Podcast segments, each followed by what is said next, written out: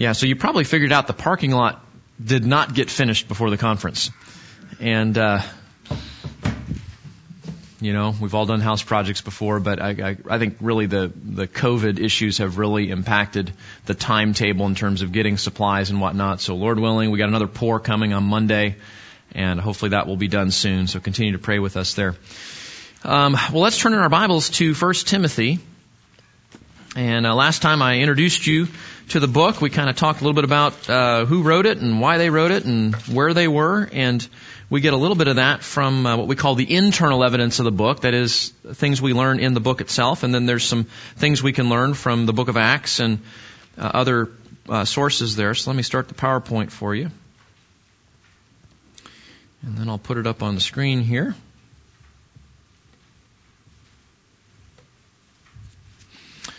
Okay, so we're calling this instructions for a healthy church. And, and, you say, where does that come from? Well, we'll look, look at chapter 1, verse 1. Paul, an apostle of Christ Jesus, according to the commandment of God our Savior, and of Christ Jesus, who is our hope. To Timothy, my true child in the faith, grace, mercy, and peace from God the Father and Christ Jesus our Lord. Now, now look at this, verse 3. As I urged you upon my departure for, for, for Macedonia, remain on at Ephesus so that you may instruct certain men not to teach strange doctrines or to pay attention to myths and endless genealogies which give rise to mere speculation rather than furthering the administration of God, which is by faith. So, if we were to go back to the book of Acts, and particularly Acts chapter 20 and surrounding um, chapters there, we, we understand that Paul spent about three and a half years at the church in Ephesus, a, a large investment of time and effort there. There's a, a, a tearful uh, departure that Paul makes uh, there, and he, he gives that speech to the Ephesian elders in Acts. And uh, you remember we saw this last time. He actually says to the elders before he leaves, I know that after I leave, false teaching is going to come into the church. And I'm warning you right now to be ready for that. And sure enough, just a few years later, here we are in 1 Timothy, which is being written probably about the mid 60s AD, and uh, we have exactly what Paul had predicted. We have false teachers that have come into the church, and uh, they are uh, causing the church to stray from sound doctrine and from things that really matter. And so Paul picks up his pen to write uh, to his young spiritual son in the faith, Timothy, on how to how to handle that. They were together in Macedonia, right? They're, they're, they're together, excuse me, they're, they're together in ministry. Paul departs for Macedonia and tells Timothy, you stay in Ephesus and you know, address these issues that we found there. So that, that's sort of the occasion for the book. So, so really, the, the, the book has two ways you can look at it. In one sense, we're thinking about it from the standpoint of this is the apostle's instruction to a young elder on how, how to instruct, how to care for a church so that it is healthy. And that's where we get the, the title, Instructions for a Healthy Church. The other way you can sort of think about it is to think of it about what does it mean to be a faithful pastor uh, and and thus hopefully you have a healthy church because this is of an apostle talking to a local elder pastor, telling him, "Here's what you need to do to be faithful in leadership to try to bring this church back to a place of health." So we can look at it both ways, and, and uh, maybe a way to think about it is we're going to eavesdrop on this conversation between a couple of pastors, and uh, that helps us to know, well, what should our elder pastors be uh, doing? What should they be like? Uh, we learn a lot about biblical leadership in this book. But even more than that, we, we learn about what does it mean to be a healthy church and what should we be doing to move toward uh, that situation in our own congregation. Pastoral guidance for a mature congregation would be another way to look at it. So in any case, that's what we're thinking about here and that's uh, that's hopefully what we're going to uh, discover as we work through the book in the next probably 14 weeks or so.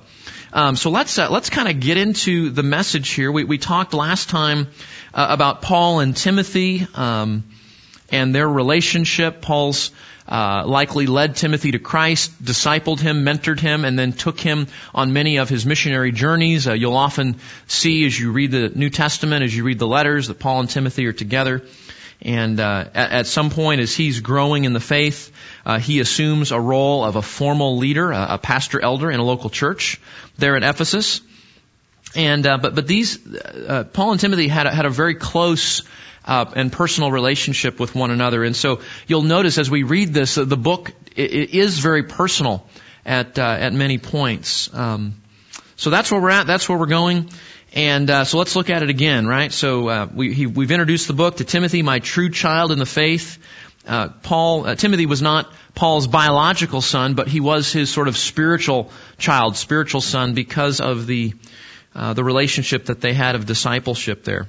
Grace, mercy, and peace from God the Father and Christ Jesus our Lord. Now, some of you uh, just came out of the, the Colossians study together with, with, me, right? And and remember, Colossians starts off and there's commendation, and we're praying for you, and and this is great. We're so encouraged, and we don't have any of that here.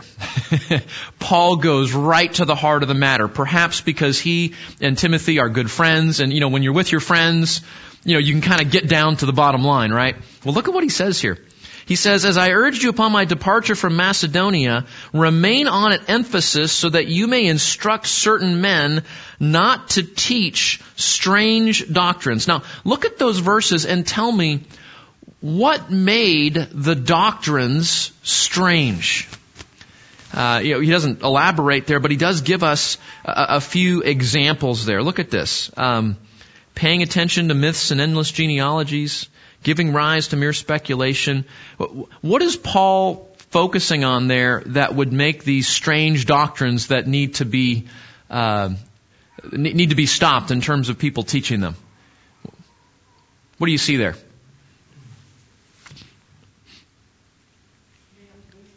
What's that? Okay, man's wisdom, right? Yeah, maybe some old Jewish heritage. Uh, I, I, think I'm with you on that. How, how are you seeing that there? Yeah, genealogies. Um, yeah, you know, there's a lot of genealogies in Scripture. Um, those are God inspired, especially to help us to appreciate the history of the nation and particularly as it relates to the line leading to the Messiah. Right? Um, but like any other good thing in Scripture, sometimes you can misuse those genealogies um, and uh, end up getting distracted from the main thing, can't you? So maybe there's a Jewish influence going on here, getting caught up in those genealogies in a way that, that's unhelpful and distracting. Uh, what else do you see here? Yeah. Myths. Myths. And of course, we don't deal with any of those, right? Um, look at this. Pay attention to myths and endless genealogies which give, rise to mere speculation. Um, I uh, I was teaching at the conference this weekend, and um, uh, yeah, I'll use this as an example. Um, so you know, we're teaching, and you know, te- and someone came up and asked me a question, and and the question was akin to the question, how many angels can you fit on the head of a pin? And I'm like, I hope that's not all you got out of my talk, you know, because I just utterly failed if that's uh, right. But, but it was one, it was a question of theological speculation. And I said something like, you know, and he had given this plausible thing, and I was like, yeah, yeah, that's okay. But I said, you know, the, the text doesn't go there. The text doesn't tell us that. And if the Bible is silent on that matter, we probably need to be a bit cautious, first of all, in how dogmatic we are on it, but we probably don't need to be focusing on that near as much as what the Bible does teach us, right? And uh, and we just need to go. Well, do you see? I mean, just let's just talk here as a family. Do, do you see things in our church, in our larger American evangelicalism, that are really just distractions because they amount to just speculation? Do you see some things like that? And if so, I'd, I'd love for you to tell me what you're seeing. Anything that, that we get to, yeah. Yeah. Yes. Yeah, the Bible codes. Um, this was, uh, some of you won't remember this because you're too young, but uh, back around Y2K, um, th- this this was really, I mean, it's been around you know, for, for millennia, really, way back to, to early Jewish times. But, but essentially, um, some of you that are older will remember this, where there were, there was all these books that came out that if you, if you take the Bible, like, you know, the Hebrew text, and you count every ten letters, and you pull that and you count another 10 letters and you pull that out, it says like, you know, Adolf Hitler invades, you know, there's like, you know, they're finding like prophecy and stuff like that. And yeah, so that's, it's mere speculation, right? And, and computer models and things like that. And of course the Bible was never ever intended to be used like that. And, um, it, it, it's something of a, of a pseudo biblical form of astrology or, um, you know, like telling your fortune kind of thing, you know. But uh, yeah, that's I remember that. Yeah, Regine. Mm-hmm. That's right. Yeah, I, I mentioned it back in Colossians. I, I am surprised how many Christians have adopted New Age teaching today, because New Age sort of lops over into what is now considered part of healthcare, and um, it's just like you know, you're seeing Christian books being advertised and you're going, that's not biblical. That's like, you know, new age energy field, you know, earthy Indian religion, animistic sort of stuff. And, and yeah, this myths can just be other religions, other things. Um, we think about what most people believe about the origin of the universe. Most people don't believe God created the heavens and the earth in six days, right? They, they believe in some long extended evolutionary process. And, and we know that that's not, that's not science, that that's a theory that amounts to a myth that conflicts with scripture. So, uh, yeah, there's lots of stuff. So, but, but, but notice Paul's, Paul's point here is not to get into the weeds of what the false heresy is. What is his goal? And it will remind you a little bit of his approach to Colossians in terms of dealing with that heresy. Look what he says here. He says, you know, so so teach these men not to not to teach strange, strange doctrines, to pay attention to myths and endless genealogies, which give rise to mere speculation, um, rather than what furthering the administration of God, which is by faith. He comes right back to the main thing. What's the main point in Christianity? It's the gospel. The administration of God by faith is, is Pauline shorthand for the gospel, isn't it? And here's what he says, and I think this is a great criteria, and then we'll, we'll catch up on the notes here in a minute. But look, look what he says. Verse 5. The goal of our instruction is love. And, uh, you know, we don't know exactly what he's, what he's thinking about here. I mean, he says the goal of our instruction is love from a pure heart a good conscience, and a sincere faith. Um, and some men, look at this, some men straying from these things have turned aside to fruitless discussions, wanting to be teachers of the law, even though they do not understand either what they are saying or the matters about which they make confident assertions. There's nothing worse than somebody who's misguided and confident about it, right? and sadly, the church tends to attract people like that. Um, but but what's the point? The point is, false teaching is dangerous for lots of reasons. But Paul is most concerned that this false teaching is distracting from the gospel and it's not serving the end that people would love God and neighbor more. Right? The goal of our instruction is love. And you know, that's a, that's a great litmus test, isn't it?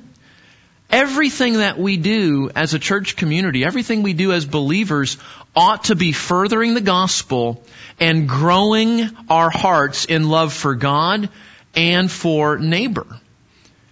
And one of the things, I mean, I like to talk about things. I like to talk theology. I like to, you know, get into the weeds with, you know, everybody else in terms of all sorts of theological debates and whatnot. And what Paul is saying is, if that's not furthering the gospel, and if it's not helping you to love God and love your neighbor more, you probably don't need to be doing it.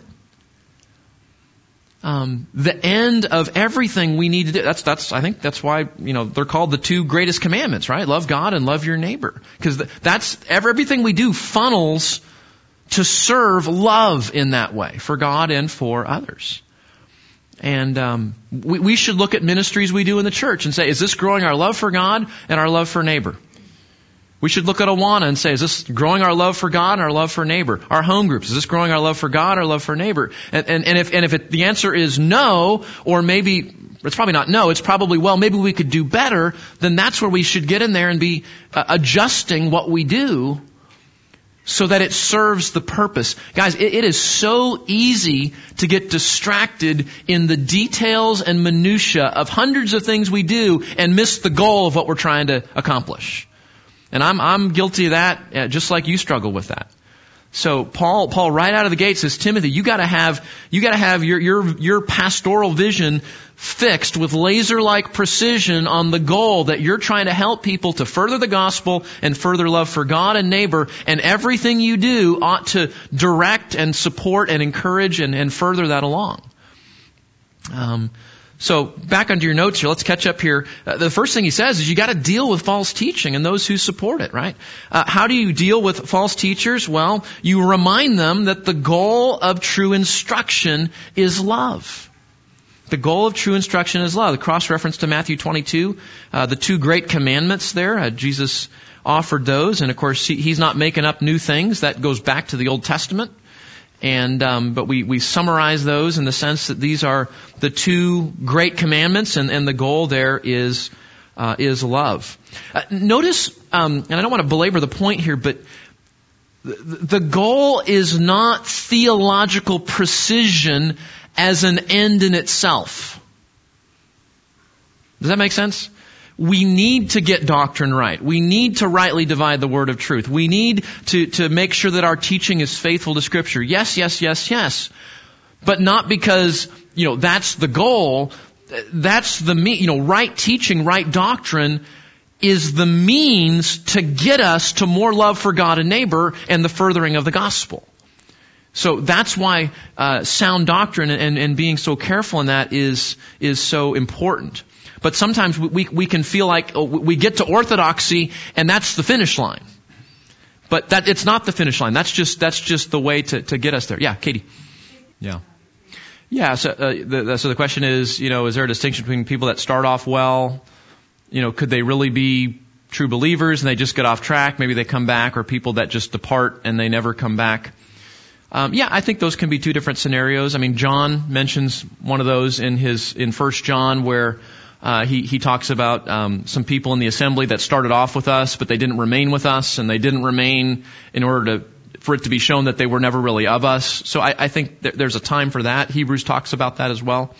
Um, but you know, I, you also have people um, in Scripture who got off track for a little bit, and God brings them back. And um, you know, um, it, it's funny. Um, you know how uh, if you have like a like a jogging app on your phone or, or maybe like a Google Maps that that tracks your route and uh, you know sometimes when you're jogging you're like okay it's, it's this sidewalk and that you know it's kind of this squiggly line. I kind of think that when we get to heaven, God might show us the track of our life, you know, and it's going to be like, you know, when your 14 year old or 15 year old is learning how to drive for the first time and they're kind of, you know, they're weaving all over the road. And, and I feel like that, that's what we do as believers is, you know, we get off a little bit and then we correct, we get off a little bit and we correct and, but we're moving toward the right direction. And, uh, and that's, um, I think that's the, the, the, the main thing there is that we're moving in the right direction. So the goal of our instruction is love. Look at this. And these, these may be nuanced, uh, or, or they may simply be saying the same thing three different ways, but look what he says. The goal of our instruction is love from a pure heart and a good conscience and a sincere faith. What do you think he means by, by those terms? Yeah, right motivations. Okay? And again, we, we can talk about a good conscience versus a sincere faith, but I think what he's saying is your love for God and neighbor is not the sort of love that God would want if it's not being motivated from the right heart. It's not an external thing, I think is what he's saying. Um, that there's a sincerity in love. There's a there's a good conscience in love, meaning uh, my conscience isn't convicting me. It's it's it's rightly informed. Uh, it, it's helping me to move that direction. A pure heart, right? There's no hidden motives. There's no um, you know, games that are being played and, and, and again, this is such a good criteria, guys. When you get up in the morning and say, what does God want me to do with my life? and there's a hundred things on your Google calendar and, and that pop into your head and you, and you've got soccer games and work deadlines and bills to pay. And now that, that's my house too. And what Paul is reminding us is, hey, all those things might be necessary, but let's, let's be focused that, that the goal of why God has us here is that we would love Him, that we would love our neighbor, and that we would further the gospel purpose in the world. And everything else that we're going to do in life ought to serve that or support that in some way. And uh, and conversely, we might be really active in church, and we might be really active in the community, and we might be doing all sorts of things. And, and if and if it comes down to it, my heart is not sincere in love for God and neighbor, then I got some things I need to change. Because that's the goal. That's the point. Okay? So that's, that's what we're thinking about. Now, now notice, he's going to connect this now to the false teachers, because the false teachers are teaching things I mean, he, he doesn't say they're necessarily all bad or wrong. What he's saying is they're distracting you from this goal and purpose. And that's why you, you know, the, the greatest enemy in the church is not, you know, devilology, Satanology. It's things that sound very Christian and might be even useful to some ways, but distract us from the main thing of love for God and neighbor and furthering the gospel. And we have to be on the lookout for those things. Uh, how do you spot a false teacher? Well, look, he gives us a criteria. Verse 6. For some men straying from these things have turned aside, look at this, to fruitless discussions, wanting to be teachers of the law, even though they do not understand either what they are saying or the matters about which they make confident assertions. So, so we've got three uh, marks, I guess, of a false teacher here. I, he, he's just trying to help us to, to see that. They promote teaching that leads to speculation. That, that's the main thing. That's consistent with what he says starting off. Whatever they're teaching, it may not be horribly wrong or unbiblical. I mean, it may be that, but the, the, the, what he's concerned about is it's, it's leading us to be moving in an area of speculation and distraction rather than furthering the administration of the gospel and loving God and neighbor. Here's another thing you have to be really, really careful about in the local church. And, and, and can I, can I just say, I think the danger here, I mean, it's certainly our congregation, but, but when you read verses 6 to 7, I want you to be thinking about blogs, Facebook posts of a religious nature, um, popular Christian books, uh, things that you're reading online and, and, and things that are being promoted, right? That's where you need to, it, it, um, Pastor Terry and I, the elders and I talk about this all the time. Anybody can be an expert in the church today. Anybody can be an expert. Anybody can write a blog. Anybody can write a book. Um, and and in some ways, hey, that's great. We got great books from by authors that in the past never could have afforded to do so, and it's great content, great. But but the flip side of that is everybody anybody can go online and be an expert, and a lot of the danger here is somebody who is making confident assertions online and has no idea what they're talking about. Um, one of the dangers of confidence is it makes you sound like you know what you're doing.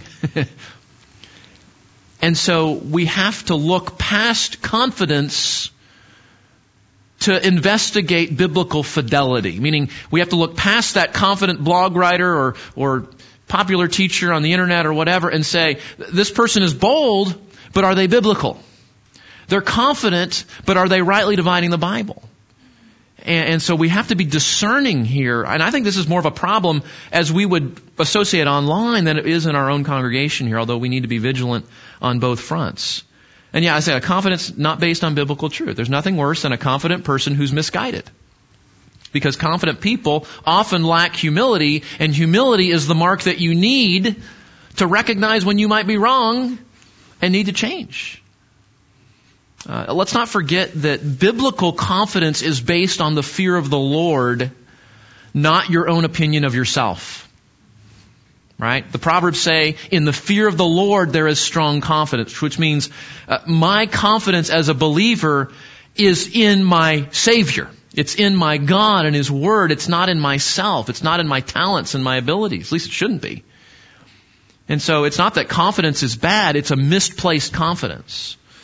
Um, so we need to be careful to, to look out for that. Uh, teaching that leads to speculation. A desire to be teachers without biblical understanding. And a confidence that's not based on biblical truth. Let's, let's look, let's work together to look out for that. Notice this. Yeah. Yeah. Yeah. Yeah. I mean, we, we can, we can turn to the Proverbs and, and recognize that, um, uh, biblically informed experience is a good thing right? So experience is not an enemy or wrong. Um, but and sincerity is better than insincerity. But but sincerity and experience do not automatically mean that there is a uh, a biblical reliability in what they're saying. So we just need to go beyond sincerity and experience to say, does this line up with Scripture? It, it's it's always we've, said this for years, right? We just be a good Berean, right? Let, us study the Scriptures to see if these things are so, and, and, hopefully, if they're sincere and they're misguided, that you can have a, a, a kind conversation with that person about it, and and if they're humble, then they're going to be receptive to that. So, yeah, Grant. Yeah, no, that's good. You know, look at just the fundamental doctrines. What do they believe there? Are they denying basic doctrines? Here, here's here's a uh, Pastor Terry and I have have done this for years. I don't know if we've ever really said it before, but you know, if you're reading some blog, you're reading some book, some you know Christian post or whatever, the, the first thing you should want to ask yourself is, where does this person go to church? And it's amazing how many online experts are not active members in a good church. And then you want to ask, well, who are their elders? You know, uh, do they because God has ordained, uh, you know, godly uh, qualified men to lead in local congregations, and, and those men are in charge of making sure that what's going out of that church is sound doctrine. And uh, I'm just saying it the way it is, a lot of what happens is people remove themselves from that place of protection in the local church under godly elders, and when they take themselves out of that and they're just some online independent expert, that puts them in a place of spiritual danger and in a place where they're much more likely to be deceived because they don't have the community of the local church with godly pastors helping them, just like we, we all need that. You know, I don't want to, I don't want to go out and be some expert outside of Grace Bible Church because I need this community just like you need this community to make sure that we're moving in the right direction because, you know, we're all prone to, to getting off with things. So, yes. Yeah, yeah. So then the next question is, what kind of church is it, right? And, and it may may not be a good church. So, yeah, um, yeah, great. Yeah, what are they trying to sell? Yeah, that's true. That's true. Yeah, and I think that takes us back to Paul's point. He says what we ought to see is the furthering of the gospel and love for God and neighbor. And if it fails that test, we should be suspicious, shouldn't we? Okay, I've been very good. Now, another thing that these guys were doing, look at verse 8, is they were confused about the law. And this is a very common, uh, a common issue in the early church. Verse 8, he says, we, but we know that the law is good if one uses it lawfully realizing the fact that the law was not made for a righteous person, but for those who are lawless and rebellious, for the ungodly and sinners, for the unholy and profane, for those who kill their fathers and mothers, for murderers and immoral men and homosexuals and kidnappers and liars and perjurers, and whatever else is contrary to sound teaching. So, so again, he's not coming out and saying it, but I think the illusion there is these false teachers are mishandling the what we would call the, the Old Testament law, the instructions uh, of the Old Testament in some way. Again, he doesn't call out uh, the Judaizers like he does in Galatians and in other places, but um, they were mishandling the law, and and that was you know they were being confident about misusing the law. So let's just remind ourselves here: the law is good, not bad. The law is good, not bad. Jesus said in Matthew chapter 5, He came not to abolish the law, but to fulfill it. Um, the law was given by God to demonstrate that this is what righteousness is. Right? This is the law, the moral law demonstrates uh, the will of God. But to fallen people, what does it do? It shows us that we can't measure up to God's standard of righteousness, right? It, it, it brings us to conviction. And that, that's what Paul's saying here. He's saying the law is good, but remember, the law is designed to bring conviction to sinners. uh, that they might see their need for a Savior. And of course, um, one of the trends in Judaism when Paul's writing this is people have taken the law, they've added to the law, they've misconstrued the law, they've made, they've made the law a means of getting right to God with God rather than seeing the law as the tool that God uses to bring us to conviction of our sin so that we'll see our need for a Savior. So they're confused about that. And that happens today. I mean, there are Christians that think there is no place for the moral law in the life of Christians. Sometimes we call them antinomian. That word literally means, you know, against the law or not, not law. Um, and there are people that misunderstand the Old Testament. There are people that um, don't know what to do with the Old Testament law. So, so we can appreciate the dilemma here to some degree uh, that we need to understand how to use and, and properly use the Old Testament law. So they were saying things like the, the law is bad in some way, uh, whereas Paul says the law is good. It was designed to convict sinners. And this is part of God's glorious plan called the gospel. Why? Look at verse 11. He says, um, uh, you know, it's designed to bring uh, conviction to sinners, right? Verse 11, according to the glorious gospel of the blessed God with which I have been entrusted. Meaning, part of God's plan of the gospel is to use the law to lead us to repentance. And again, that, that was something that apparently these false teachers were uh, misunderstanding and apparently teaching in a confident way, and yet a way that was misguided. Uh, we talked a lot about this in Colossians, but um, but that's that's a good that's a good topic for us to just think about is uh, what is the proper use, particularly of the Old Testament law. Um, and uh, we've uh, we've talked about that recently, but but that's an area to look out for. I, I think. Um, I mean, some of the some of the more recent things. I remember uh, this is probably 20 years ago. I walked into the Mardel Christian store, and they had like this like fruit snack thing. You know, it's it's right you know right at the at the checkout stand. You know the the uh, what do they call those the impulse buy items, right? And it was they they had pulled some food recipe from some obscure text in the Old Testament, and this, you know, this is God's snack. This God-inspired snack, and I'm going, I don't think that was the intent of, uh, right? But, but, you know, that, that, people, and that's an extreme example, but, you know, people misuse those Old Testament instructions. I mean, you know, you, you, you don't want to, uh, you, you don't want to follow the Samson plan of biblical leadership, do you? Right? You don't want to make these people in the Old Testament heroes of, you know, this is how we follow the will of God. You know, we, we misuse the Old Testament. And, and shameless plug, this is why you need to come to our Monday night class. Because we're going to talk to you about how to interpret different types of, uh, of biblical books. And um, I'm smiling because D- David's going to teach on biblical narrative, biblical stories here in a couple of weeks. And, and I know you'll be blessed if you're able to come and hear that, how we, how we ought to rightly interpret the Old Testament. Okay? So, so a warning against false teachers, and then, and then he turns very quickly to remembering that Paul himself was a false teacher.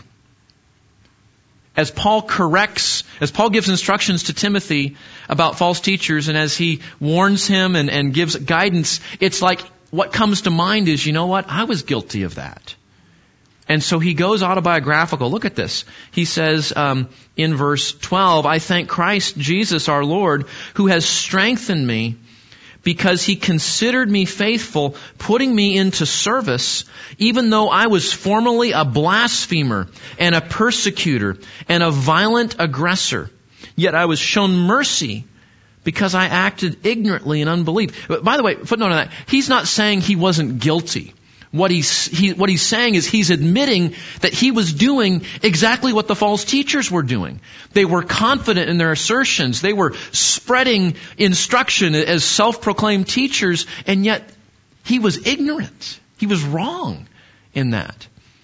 So this is interesting. As he's rebuking the false teachers, he now turns to his own story. And I want you to see why he does that. Look on your notes there. Uh, recognize the hope of the gospel to change lives. God can turn false teachers, blasphemers, Christian killers into servants of Christ, can't he? Paul's saying to Timothy, these false teachers here, don't write them off. Instruct them, shepherd them, help them, and remember my example. I was once just like they were, and look what God did in my life because of His great mercy and grace shown to me. Um, this is uh, this is really instructive here. He says, secondly, uh, that, he's going to thank God for giving him a significant ministry, even in spite of his past. Um, he says, um, God, uh, I thank Christ Jesus our Lord who has strengthened me because he considered me faithful, putting me into service, even though I had this past. And, and you know, this, this reminds us, guys, that, that we ought to never cease from prayerfully and uh, praying for and, and instructing and encouraging people that, that are misguided. We ought to never write them off as a lost cause. Um, and, and that may be a family member, right? It, it may be that person you've, you've poured your life out for 40 years and and their heart is hard to the gospel. And, and and we're tempted to just throw in the towel and say you know what? Things are never going to change. Paul uses his testimony here as an encouragement to timothy who's facing some of the same opposition saying hey remember remember what god did in my life? So don't give up uh, encourage them, instruct them. And, and remember, and, and notice Paul's not here saying, you know, I'm the example. What is he putting the spotlight on here? The grace and mercy of a kind God who reached down and saved Paul and then put him on a path uh, of gospel ministry. So the, the spotlight here is on the mercy and kindness of God uh, in that.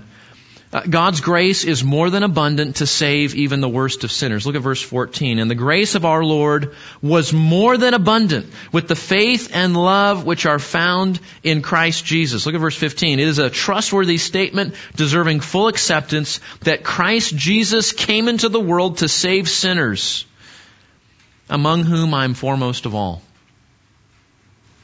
That's why we don't give up. That's why we remember the goal of our instruction is love, right? We further the gospel, we're aiming that everybody would love God and love neighbor, and we don't give up on anybody. We don't think anybody is a hopeless cause. Um, there are enemies of the gospel for sure, but our goal is not the annihilation of those enemies. The goal is the conversion of those enemies. And, and our goal shows up in how we respond to people like that, doesn't it? I mean, when, when those Mormon missionaries bang on the door, are you trying to rebuke them? Show them you know better than they do? Or are you trying to convert them?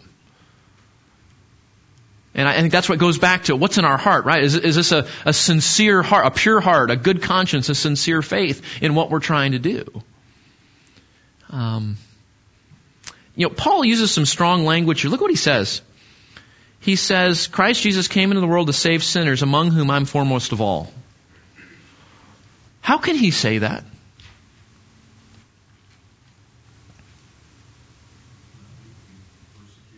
He persecuted the church, so we say, yeah, he, well, he, he makes the, you know, the, the, the church's most wanted list, whatever we want to call it, right? Um, I, I've wrestled, yeah, go ahead. He has a right view of sin, a right view of God. Yeah, when Paul says that, we're not supposed to go, oh, he's got a self-esteem problem. Think of how, when we read that, that is the true evaluation of a real Christian that understands the way things really are. I think Paul says this not because, you know, he polled a million people in, in the ancient Near East and charted, you know, the, the, the extent and, and egregious nature of their sin and said, yeah, I'm at the top of the list. I think what Paul said is, of all the sinners I know, I know my own heart the most. And it's the ugliest heart I know. So, so th- this is, this is not a mark of some, you know, introspective low self-esteem apostle. Th- this is a picture of true spiritual health. I am a great sinner, but Christ is a great Savior, is the way John Newton put it. And, and, and godly Christians of church history echo what Paul says. Seeing the ugliness and the sin and the wickedness of our own hearts is a mark of spiritual maturity.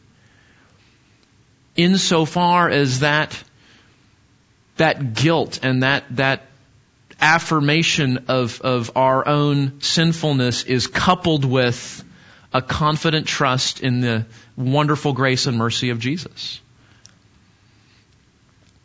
So God's grace is more than abundant to save even the worst of sinners. Don't, don't give up on that person you're praying for right now. Yeah, Rusty. It was, yeah. Yep. Yeah. That's right. Yeah. So, so Paul had Paul had a. Uh, yeah, that's true. That's true. Yeah, yeah. There there was a. Yeah, right. I, I think that he probably had his uh, approval of Stephen's martyrdom in mind, uh, maybe when he wrote that, uh, for sure. And that just that, that just I don't know. I that just shows you, and it challenges me. I don't. It challenges you how God thinks about people, even the worst of sinners, the chief of sinners, people that that murder other people unjustly. And what does he say? The grace and mercy of our Lord Jesus was more than abundant toward me and toward others like that. Uh, look at that. Look at his perspective. God saved him, the worst of sinners. Why? To demonstrate the reason Christ came. Look at verse 15.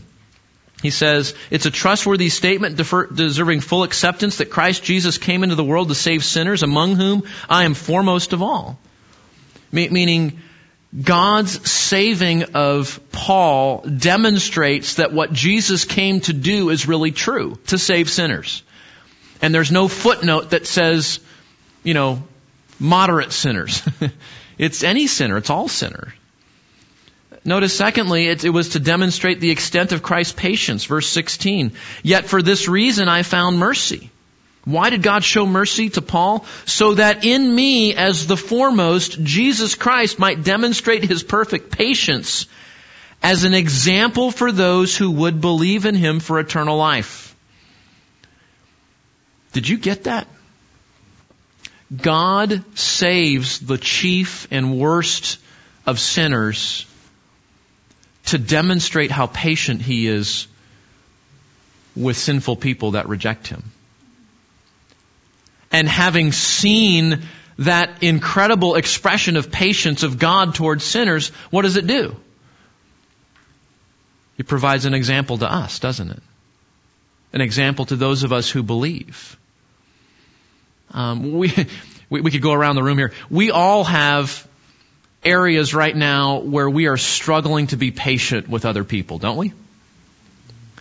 And maybe sometimes that patience is being tried in arenas where people are unbelievers and need the gospel. And Paul says, you know why, you know why God saved me? To demonstrate how patient he is. And you know why he did that? Because he calls us to emulate his patience with other people. We, we put on display the patience of God towards sinners when we bear with sinners in a like way. We demonstrate the patience of God towards sinners when we show the same mercy and grace and long suffering with them. And so we keep our eyes right here so that we don't grow weary in those relationships of patience with other people. Uh, maybe that's kids, maybe that's parents, but but we fix our eyes on that. Paul says that's why God did that with me so that I could learn patience, you could learn patience. And thirdly, to demonstrate to other sinners the hope that they might have in Christ if they believe. That's what he says there, that, that he might demonstrate his perfect patience as an example for those who would believe in him for eternal life. We don't give up on other people. We don't conclude God has given up on them because of the display of patience that we see in God towards sinners. And what did that do? As he meditates on the patience of God, the mercy of God, the kindness of God toward him, the chief of sinners, what does he do? Look at this. Now to the King eternal, immortal, invisible, that's where we get the hymn, the only God, be honor and glory forever. Amen. We need to remember that, that Paul's meditation on his own salvation not just kept him humble in his heart and hopeful for those around him, but led him to honor God in praise and worship. Um, we ought to meditate on the mercy and grace and patience that God has shown us. because that, that's the sort of spiritual jet fuel that, that empowers a life of worship and praise to God. In fact, I, I just, just hear me out and then, then we'll quit. I would bet that part of the reason we flounder in a worship and praise and admiration of God is we are not meditating on the extent of our sin and the breadth of God's mercy and patience and grace toward us in our own salvation.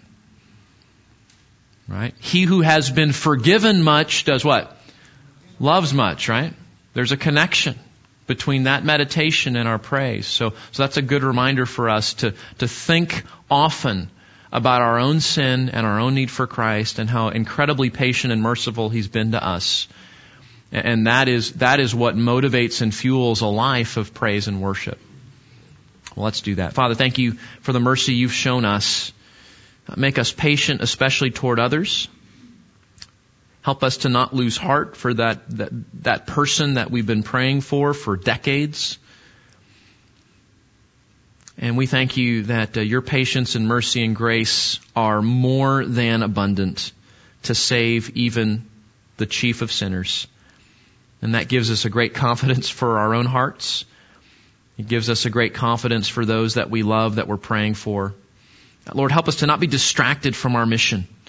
Help us to focus on things that further the gospel and love for you and love for neighbor. Make us effective uh, in this generation that we live in. We want to complete our mission.